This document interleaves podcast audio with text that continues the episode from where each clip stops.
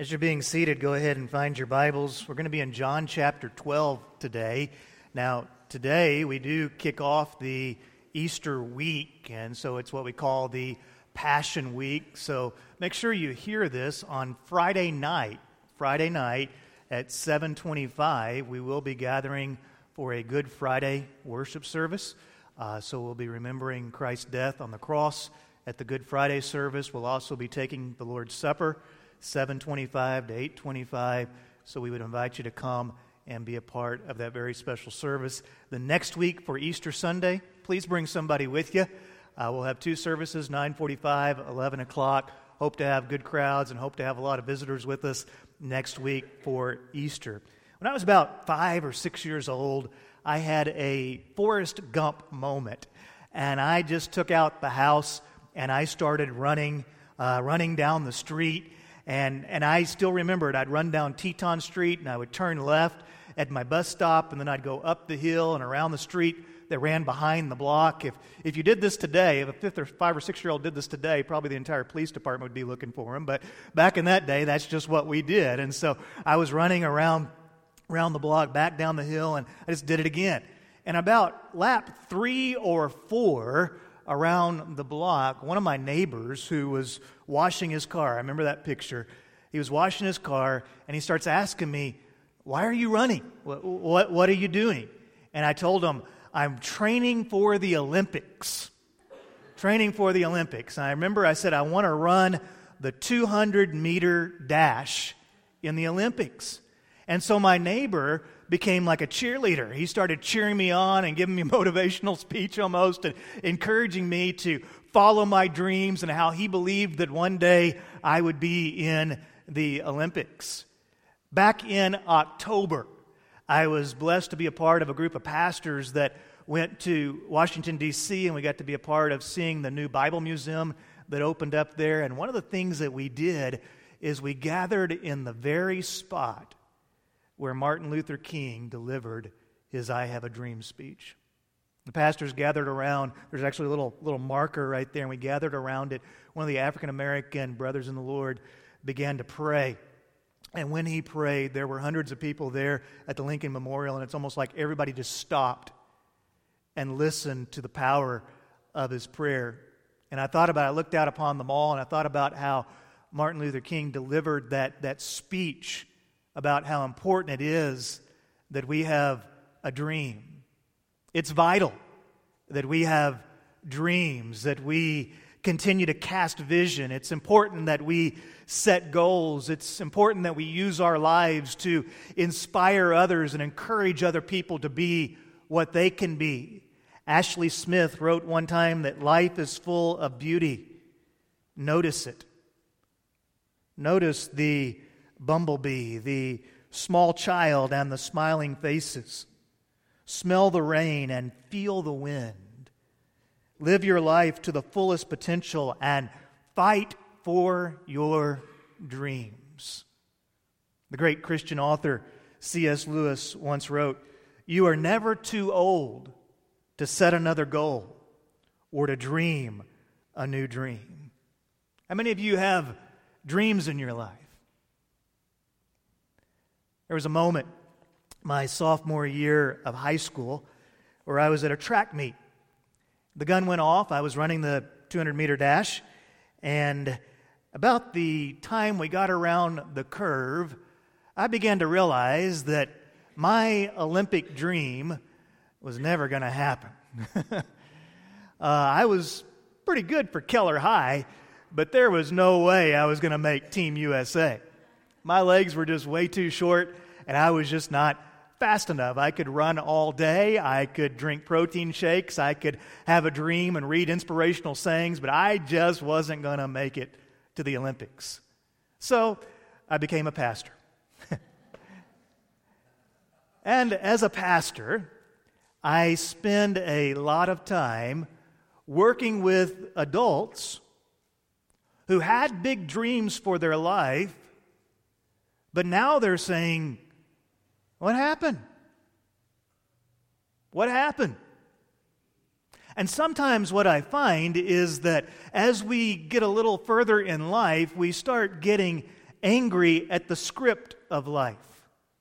And we say to ourselves, This is not what I, I envision. And if we're not careful, we start becoming cynical people, very, very negative people, because we feel trapped. We feel trapped in a life that we did not write. Now, this confusion continues to inflate whenever you are a Christian because as Christians, we believe that God loves us, that God is all powerful, that God is all knowing, that God has a script for our life. And so, because we believe that, sometimes it leads us to even greater confusion and perhaps even to more cynicism. Occasionally, frequently actually, I run into people who have become angry at God. Then there's some that say, Well, I don't want to get angry at God. That wouldn't be right. So rather than getting angry at God, we just become very, very apathetic. Or we're almost like zombies just going through the motions. And then I see some that even push away, quit dreaming, stop living a life of faith, stop living in the now, and start living in the should be's, what ifs, and disappointments of the past. And the result is that we miss out.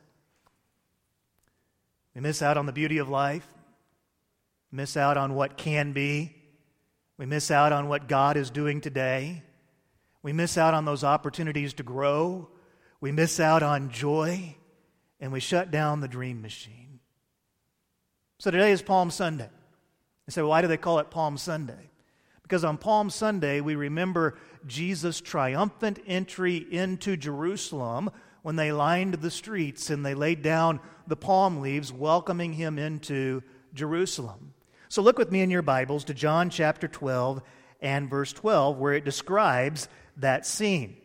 The scriptures say, The next day, when the large crowd that had come to the festival heard that Jesus was coming to Jerusalem. So these people hear that this great teacher, this great healer, this man Jesus is coming to Jerusalem, and it begins to create a large buzz among the people. And so they took palm branches and went out to meet him, and they kept shouting, Hosanna! He who comes in the name of the Lord is the blessed one, the King of Israel. And Jesus found a young donkey and sat on it, just as it is written Fear no more, daughter Zion. Look, your king is coming, sitting on a donkey's colt. Now, what God was doing through Jesus was absolutely huge. God had a vision, God had a mission. He was bringing salvation near to every man, woman, boy, and girl. Talk about a God sized dream. Jesus wasn't just solving political problems, he wasn't just solving world problems, he was solving the problem of the darkened heart. And it's the darkened heart that is the root cause of sin. And this injustice and this depravity and the debauchery that bothers you so much and that you read about every day in the news, that Jesus was coming to bring answers for that. Yet many missed what God was doing. Many couldn't really see it because God's vision was not their vision. They had a small, contained vision of the Messiah. You see, the Messiah was something that they had looked forward to for centuries. One day there would be the anointed one, the Messiah, come, and that in their minds, this Messiah would bring about liberation from Rome. And so they began to develop this vision of what it should be, and they thought, okay, here comes the Messiah, but they had a small, contained vision of a Messiah who would solve their present problems. They wanted a better life today. And yet, God was desiring to give them eternal life. They were wanting God to restore the nation of Israel. They were wanting a king of Israel, and yet God was desiring to restore their hearts. He was bringing the king of all kings. They wanted a human leader, yet God had sent his divine son. They were seeking after the answers to the superficials of life, and God was bringing the substance of life. Disaster occurs in the Christian life when we begin to or try to modify the plans of God in order to squeeze them into our plans. And sometimes the plans that we have are good. We have good plans, we have good visions for our life, but then we take God's activity and we try to squeeze it into our plans. Now, think about it. When we take God and we try to squeeze him into our plans, who's playing God? We are. Often this is our motif God, I'm at work and you're supposed to join me in what I'm doing.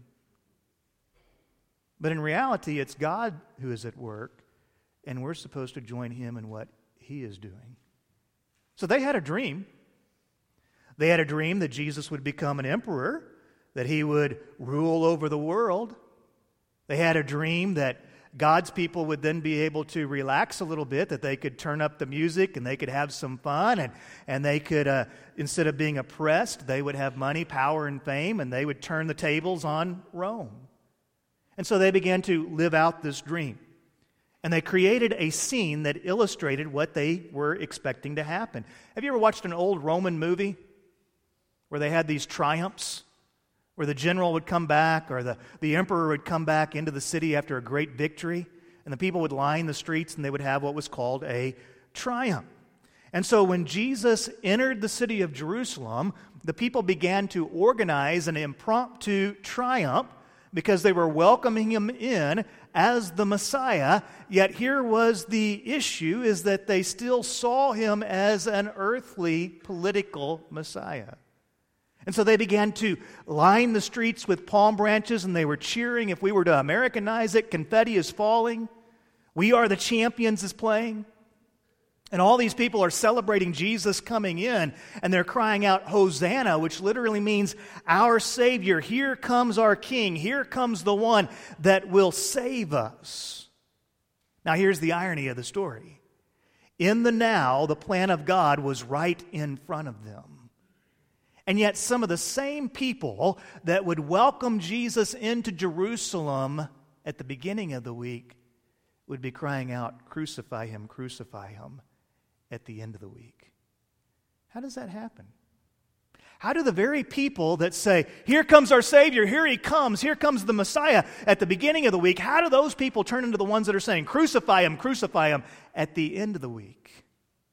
Because what God was doing didn't fit their vision of what God was supposed to do. They were like, God has to do it this way. And God was at work all around them. But many missed it because God's vision wasn't their vision. Now, let's just be honest. This happens to all of us frequently. Something happens that we don't understand, and it just doesn't fit our vision. And it even happened to the disciples. Look at verse 16. Okay? Have your Bibles look at verse 16. His disciples did not understand these things at first. However, when Jesus was glorified, then they remembered that these things had been written about him and that they had done these things to him. Now, I want to give you today three principles for living in God's now and experiencing God's vision, dreams for your life. And the first one is this realize that sometimes you're not going to understand what God is doing. Anybody ever got anybody have God all figured out? If you can figure out everything about God, what kind of God do you have? You have a pretty small God because he fits within our finite mind, right? I don't understand him completely. There's things that God does that I don't understand, and there are times where God is going to be at work, and particularly at first, we're not going to understand it. Do you think that Moses truly understand, understood that God was growing him into a liberator when he was running for his life and found himself spending 40 years watching sheep on the backside of a mountain? Do you think that Daniel, truly understood that God was at work in the heart of the most powerful king in the land whenever he was landing in the lion's den? Do you think that Esther realized that when God placed her in the palace, that he placed her in that palace so that eventually she could save her people from genocide. Do you think that Mary fully understood when she gave birth to God's Son that he was born to die and rise again? Think about the parents of Peter, James, and John. These young men were in the fishing business and they were doing quite well in the fishing business. They had several ships, and then this new teacher comes onto the scene, and this new teacher named Jesus tells them, uh, Leave your business and follow me. And instead of fishing for fish, I'll make you fishers of men. How do you think dad took that news? Probably most of us as dads, we'd sit him down. We'd say, All right, listen, son, this isn't wise. This, this, is not, this is not a good career path. Okay? It doesn't make financial sense. There's no way God is in this. You need to go back to fishing. The disciples didn't know all that God was doing, even through the events of the cross, as they were marching into Jerusalem in the Garden of Gethsemane when Jesus was arrested, when, when Judas betrayed Jesus, when all this was going on. They didn't know all that they were supposed to do, all that, they were, all that was going on. What is it that God wants from us when we don't understand? He wants us to keep following, keep trusting. Now, now this is huge. When you don't understand what God is doing, just have faith in God. And be sure to live in the now. Hear me on this. God is at work today. And there'll be some times that just, I don't get it but He's at work. Second principle God is always at work in the now, so live in the now. I'm not sure what's going on here. Jesus riding in to Jerusalem on a donkey. Then he goes into the temple, comes back, and he casts out the money changers. Then he gets betrayed, and then he dies on a cross. God, this doesn't seem to be going well. We used to have massive crowds, fed the 5,000, the masses would come out, and now the crowds are yelling to crucify you. And all the while, God is saying, just keep having faith in the now.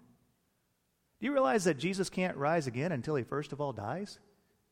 That's profound, isn't it?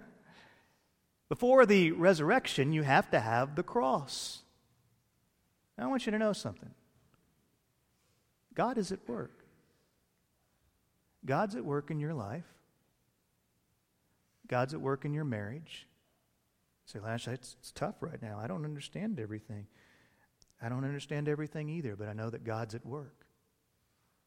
God's at work in your family. God's at work in our church. God's at work in our community. God has not fallen asleep on his throne. Yet sometimes we miss it.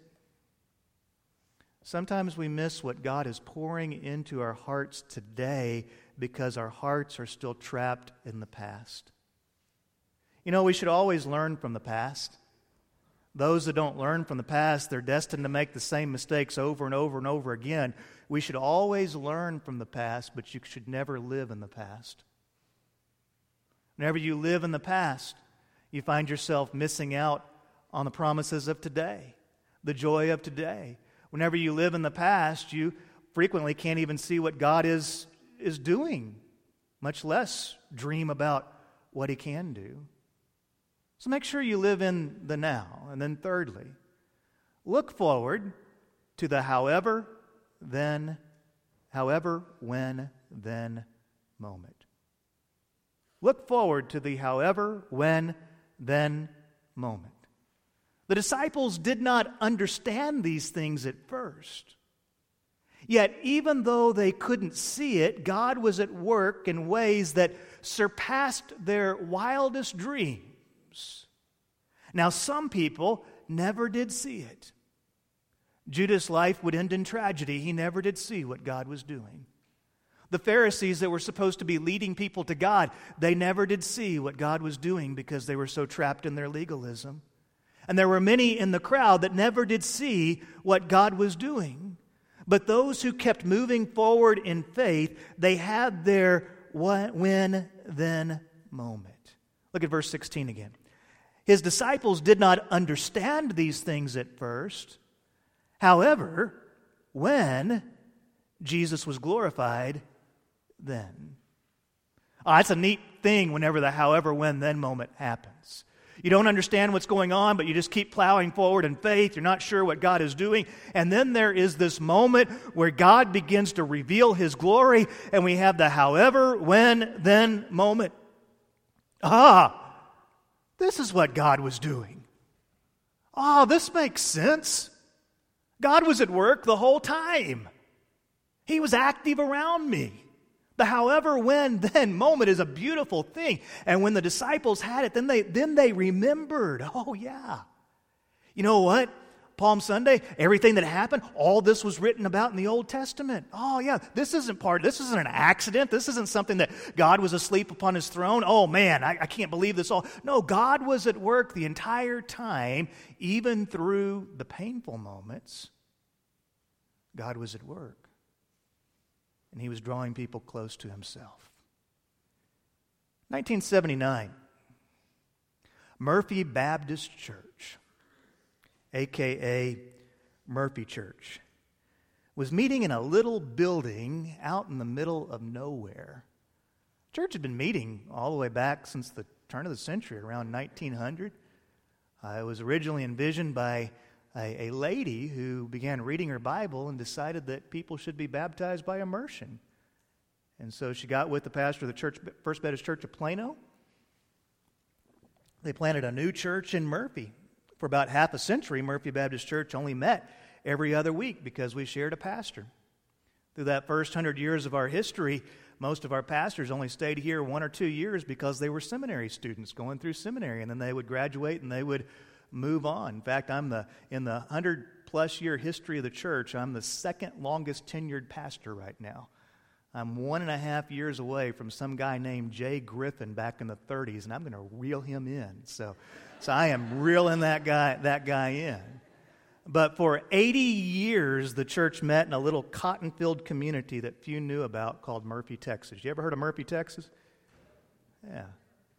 And then God birthed in the heart of some dreamers to step out on faith. And these dreamers, they decided we're, we're going to relocate the church, prepare for the future. Now, don't worry, I'm not about to give you a speech on how we're relocating the church, but these dreamers started thinking, why don't we, why don't we buy some more land? So they bought this land that, that we're on. They, uh, they built this building over here to my left that we call the Edge Building. And there were a few who said, That is crazy. There were some that said, Well, I don't understand what God's doing. I don't understand it, but okay, if this is what we think the Lord's in, let's, let's go forward. There were even some that got a bit angry. Imagine that, Baptists getting angry. But the church took a step of faith. And some dreamers who followed the Lord made a decision. They led the church forward. 2004, church took another big step of faith. In fact, we're coming up on the 15th anniversary of our first Sunday in this building. This building was built in 2004 and uh, it was opened. I think uh, somebody, one of the long timers, told me it was we, we moved in in August, so it'll be 15 years coming up here in just just a few few months. And whenever we took that step, man, we took a huge step. How many of y'all were here in 2004 whenever we built this building? There's a few. It was a huge step of faith. People say, well, why didn't we build this? Or why didn't we do this? Or why didn't we do that? Why didn't we? we didn't have all the money we had, we spent, you know? It was all that the church could, could do just, just to do that. Now, question for you. Do you think in 1979, when Murphy Church took that step of faith and decided, okay, we need to relocate to a, a, bigger piece of property, we need, we need to move down the street, do you think that anyone was thinking at that time, we need to do this because this will be a great location for a jack in the box? That's where the church was, where the jack in the box is now. Was anybody thinking that? You know what? This community, what it needs is a Starbucks. And so we've got to move down, down the road. No. What were they doing? They were just following God in the moment. And God was at work in ways that they didn't understand. God was doing things uh, around them. All the church was doing was taking those steps of faith. In 1999, the George Bush Turnpike would open up. And then guess what happened to Murphy, Texas? All the home builders came here. Next thing you know, people began moving here because the telecom sector was not far away. People began moving here from all over the world, and we became one of the most diverse communities in the entire Dallas Fort Worth Metroplex. And this community needs a church that has a dream.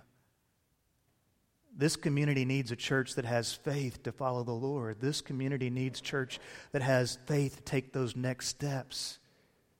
Let me tell you what I dream about. Let me tell you what I dream about at night. I dream about you growing. I dream about your heart coming alive in the gospel. I, I dream about you becoming more like Christ. I dream of our church becoming disciples and being part of a great movement of God that pours into our hearts where we find ourselves totally committed to the Lord and we become followers of Jesus Christ that are also producing followers of Jesus Christ. I dream of moms and dads who can go into their children's rooms at night and pray with them when those children ask question of them. Mom and dad is equipped to answer those questions and to help help them grow in their faith. I dream of these kids who run these hallways and hunt these Easter eggs. I dream of them growing up and seeing them get married and seeing them be baptized. And I dream of them growing up into great men and women of God who will be able to stand for truth and stand for right and follow God, even in a culture that is coming down upon them.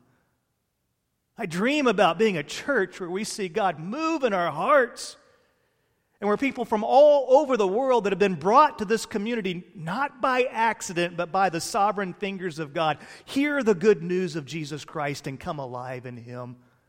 I dream that God continues to give us more bridges into these various parts of the community that cause us to go cross cultural, that cause us to go across boundaries so that people from Vietnam and people from India and people from all over the world might hear of the good news of Jesus Christ. I dream of a church that trusts God even when we don't understand, and a church that God births within us a deep faith that allows us at times to glance at the problems and gaze at our God and realize that even when we don't understand, God's at work.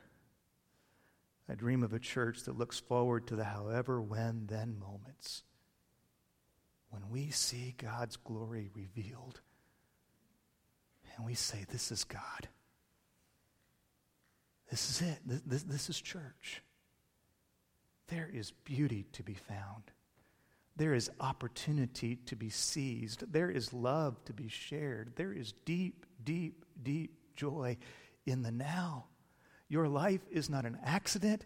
You take up space and you take in air for a reason. God created you on purpose for a purpose. God has gathered this group of believers in Murphy, Texas together on purpose. It is part of His sovereign will. And I pray to God that He might use us as a community of believers to share the gospel and that we might have the joy of seeing the gospel take root deeply in the hearts of people, seeing people come alive in Christ, seeing marriages healed, seeing families strengthened, and see a community transformed by the power of the gospel. Don't ever stop dreaming. Don't live in the past. Learn from it. Realize God's at work. And He's got some good stories to write. The story that you wrote for your life may not be the story you're living, but the life you're living has great stories in it. Find them, seize them, be a part of the plan of God. Join Him in His work and experience the depths of His joy. Would you be so kind as to bow your heads with me, please, as we come to a time of commitment? The band's going to come and they're going to lead us in worship. If there's anything that I may pray with you about, I'm here at the front. If there's a decision that you need to make today, I'm here at the front. My wife is here with me if she can pray with you as well. Heavenly Father, we thank you for this community in which you've placed us, and we thank you, Father, that long before we were ever here, you were here. Lord, we We often sit in buildings that we did not build, and we stand upon the shoulders of those that have gone before us. And we are so thankful for their faith and for their vision. And I pray, Lord, that we might never rest in apathy, but may we always see, see what it is that you're doing right in front of us. Lord, help us not to allow our visions of what should be skew the vision of what is, because we know that what is is good. Because we know that you love us, and that you are on your throne, and that you are doing great and mighty works right in front of us. And I pray that we not, might not miss Jesus because we're so focused on ourselves. I pray, Father, that we might experience the joy and taste the goodness of the living waters that come from you. And I pray, Lord, that you might allow vision to become reality as we see people come alive in you and grow to be like Jesus. It's in His name we pray. Amen. Love you guys. Let's stand together. Let's sing.